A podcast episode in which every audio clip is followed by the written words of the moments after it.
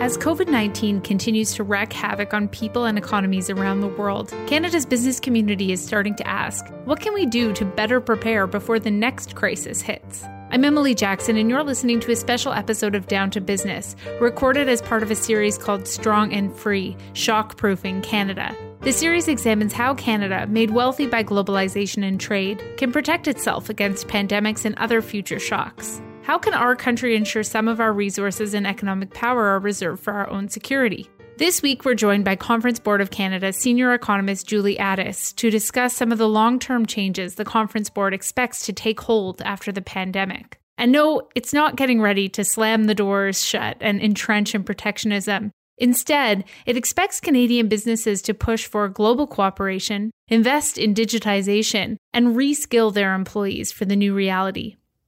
How have Canada's supply chains been affected by the pandemic so far? So we expect the pandemic to lead to a decline in global exports that will be the largest in modern times, even larger than any recent trade war or natural disasters. So since Canada is a small open economy, we are being affected by the pandemic from multiple angles, especially since Canada's main trading partners, the EU, China, the UK, and especially the US have experienced or are experiencing right now significant supply and demand shocks. So we expect the supply chain disruptions to have profound implications for Canada's economy and trade prospects. Uh, in fact, in the conference board most recent forecast, we expect uh, raw materials such as crude oil to take the biggest hit, um, as we have already seen, and also durable goods such as autos and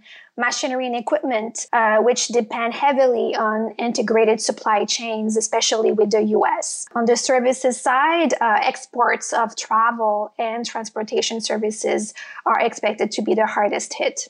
Now, the conference board expects it to be a slow return to normal or whatever this new normal might look like when it comes to these global supply chains. Why is that? Yeah, there's still a lot of uncertainty about the duration of the COVID 19 impacts and also their broader implications. Health experts have suggested that the virus could stick around and become endemic in the human popula- population. Um, so there are still many unknowns. But given those unknowns and also the scope of the disruptions around the world, we don't expect uh, global supply chain operations to return quickly to pre-outbreak levels. It's not going to be something that will happen overnight. Uh, some containment measures, like uh, related to travel, for example, uh, will likely persist even after the number of COVID-19 cases starts to fall. Uh, and this is something we saw in countries like China and Singapore. Those two countries were able to bring the number of COVID-19 cases within their borders under control, but then they re tighten their containment measures later on to respond to an uptick in the spread of the virus due to imported cases. And China's experience has also shown that production can be slow to resume uh, due to a number of factors, including the need for new sanitation procedures, protective gear, and also the slow recovery of the transportation sector. So, given those many unknowns and how widespread the disruptions are, we uh, we expect global supply chain operations to to return more gradually to more normal levels. So it's going to be a slow return. Do you have a timeline on how long that might take?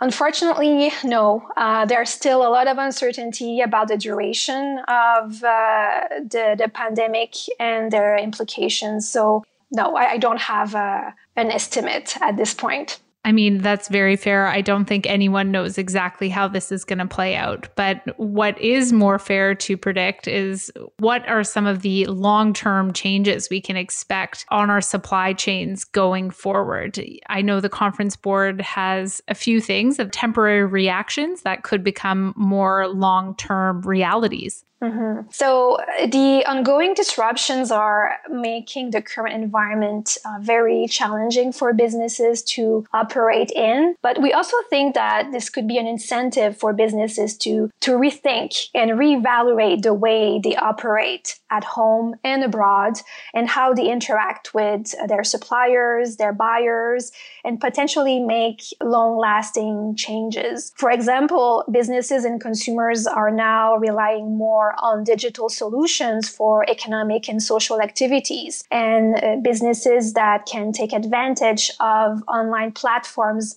and other dig- digital technologies will be in a better position to um, to mitigate the impact of the outbreak. And research has shown that digital technologies can reduce cost for businesses and smaller firms that use e-commerce platforms have more easily access to global markets both for buying and selling products and they remain exporters longer than those firms that operate solely in traditional markets. What sort of technologies are we talking about here? Is this sounds like more than just this surge in online shopping that we're all doing under these stay-at-home orders? Well, uh, there are different types of technologies that uh, could be uh, useful in the current context. For example, businesses could develop and adopt more agile ways of modeling supply and demand and sourcing their components, for example, using a map of their supply chain networks. So, uh, global supply chains have typically followed a linear, just in time model with information moving from suppliers to producers to distributors, then to consumers and back. So the problem with this linear, just in time model is that when there's an interruption at one of those supply chain stages, the impact is spread quickly across the rest of the supply chain. But with a system like a, a mapping of uh, supply chain networks, businesses would be able to see their entire supply chain networks and identify exactly which suppliers, which sites and parts are at risk and then make an appropriate corrective action. So this would allow them to uh, respond more effectively to uh, future supply chain disruptions, may they be from another pandemic, a trade war, or a natural disaster, or something else. So it's sort of a digital technology that enables the shift away from just in time manufacturing, which has been the most cost effective and I think industry standard way of doing things for a number of years now. Yeah, this is the, the more digital aspect of production and operations has been taking place for a number of years. But we do believe that the, the current environment is accelerating the trend that we have seen over the last few years. So uh, it could be an incentive or a catalyst pushing businesses to to move towards this, this, this direction a bit faster than they would have been without the outbreak. Right. It's sort of that you have to adapt in order to survive. Your report also mentions 3D printing. I'm just hoping you can address that quickly. Well, the current situation, current challenges can also push businesses to uh, develop more flexible production methods and uh, 3D printing would be one of those approaches. So, in times of emergency and supply chain disruptions, there's a greater need to make up for shortages of specific parts in a timely manner. And that's when the benefits of using 3D printers can become very valuable. Uh, as we have seen recently for medical equipment, organizations around the world have used 3D printing to respond to the surge in demand for medical supplies and medical equipments. So, so, something that helps on the sort of the more immediate side of things. When it comes to Canada's place in the world, if we zoom out and take a larger look, protectionism and this sort of increased nationalism was on the rise before the outbreak happened. But we're seeing even more and more examples of this during the pandemic, including dozens of governments banning exports on medical supplies. This has become a challenge even with the United States, our closest trading partner. Now, Canada has traditionally relied on global supply chains as such a small trading nation. What does this increase of protectionism during the pandemic? What are some of the long term implications for Canada there? Mm-hmm. So Canada is a small open economy. So we depend on both exports and imports to support economic growth. Uh, more than 20% of the value of our gross exports actually originate from other countries. So, uh, and we're relying on imports of medical supplies and many other products during this pandemic. And at the same time, other countries depend on Canada's exports. So it is often tempting for governments in times of crisis to impose protectionist measures and to want to return to an economy that is more self-reliant. Uh, as you mentioned, we have seen several countries restricting their exports of medical supplies since the start of the outbreak. But the problem with uh, this approach and with these restrictions is that they often lead to retaliations and reduce trust between uh, trading partners. And this could lead to escalating protectionist measures, which would make our economies more worse off over the long term. What's the idea behind why this would make Canada in particular worse off? Because the protectionism calls are also coming from within. You know, you hear a lot of people saying, wait a minute, why don't we produce our own medicine? We need to be more self reliant when it comes to food, to supplies, to energy. You know, this is something we're, we're seeing not only around the world, but from some leaders in Canada as well.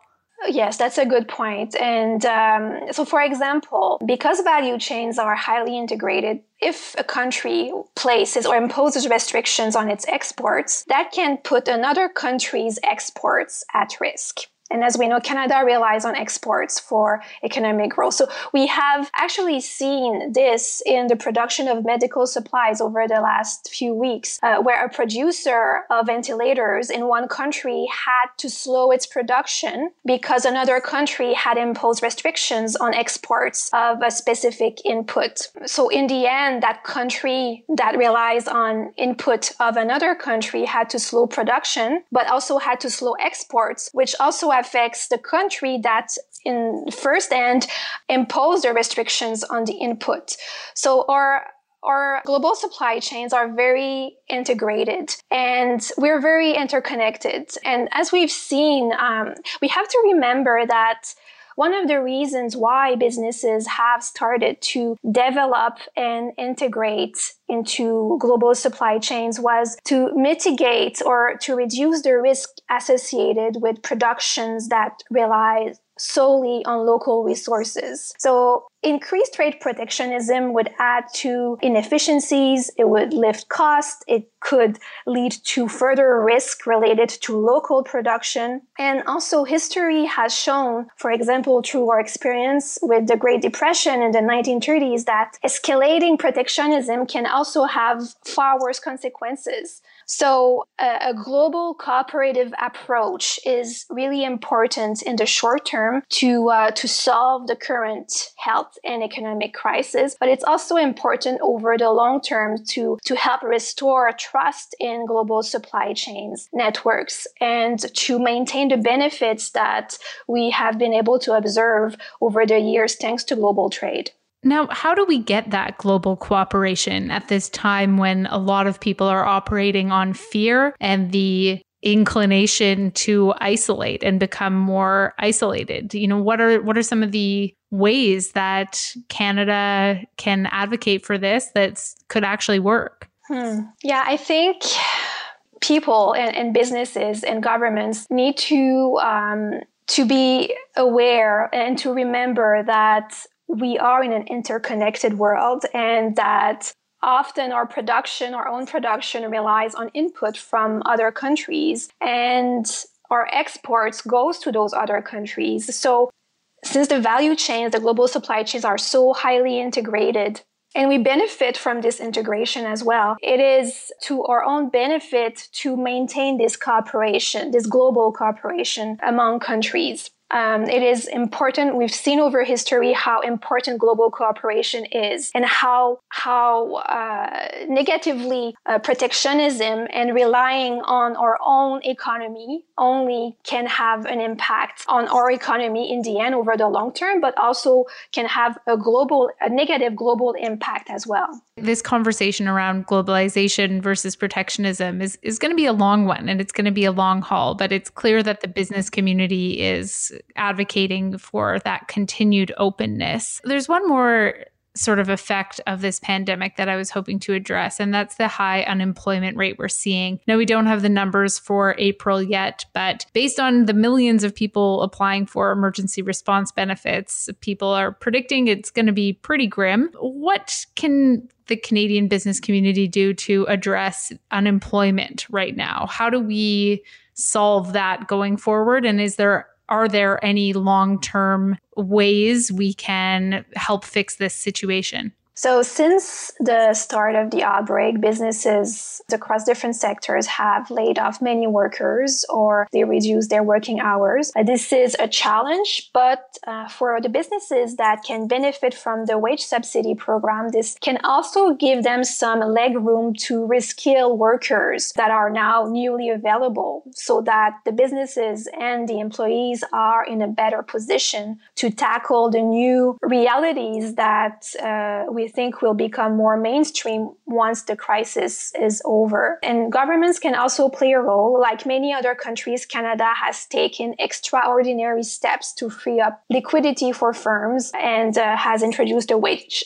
a wage subsidy program to uh, caution the shocks and avoid layoffs so that businesses are in a better position to resume production once the impact of the pandemic fade. But firms, uh, especially small and medium sizes enterprises, the smaller firms, can be left behind if they don't have uh, the required technical digital skills to face the new realities that uh, we think will become more common once uh, the crisis is over. So it may it may be useful to explore measures that encourage the reskilling of businesses and workers as part of the long-term COVID-19 response plan. So, would that look like a big training program so people know how to do, I mean, digital supply chain services, or what does that look like?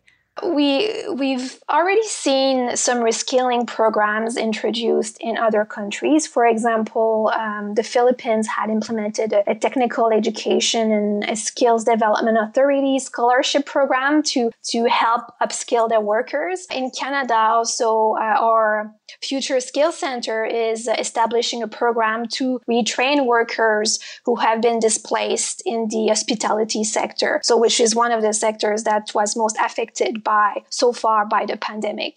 Right. Okay. So there's some programs in place to try to reskill those workers. I guess moving forward, what is the conference board hoping to see as the big lesson we can take away from this in order to better protect our country against shocks like this going forward? I think the the lesson learned is that challenges like the one we are experiencing today can be very difficult. It's really pushing us, pushing businesses, pushing individuals to uh, to reevaluate how we have done business so far? And what are the uh, what are the components of our operations that can be upgraded or adapted? So although it's a very challenging time it's also an opportunity for businesses to look at how to reflect on how they have been dealing with their uh, with their production met- methods and approaches and how they can be more flexible and more agile in adapting to, to the changes in the economy. So the economy had become already more digital over the last few years but i think this challenge this this current context that we are living is accelerating the trend so it's not something that that is completely new so this but this is something that is that might get us to where we were supposed to be a bit faster. So, and the, the lesson learned is to be more agile, more flexible, and to adapt to this world, this world that will require to be more flexible and to adapt quickly to different changes in the global environment. Julie, thank you so much for taking the time to speak with me today. I really appreciate it. Thank you so much for having me. That was Julie Addis, Senior Economist at the Conference Board of Canada's Global Commerce Centre. Thank you for listening, and thank you to the Financial Post team, Yadullah Hussain, Bryce Hall, and Pamela Heaven. You can read our series on shockproofing Canada at www.financialpost.com. I'm Emily Jackson. Thank you for listening.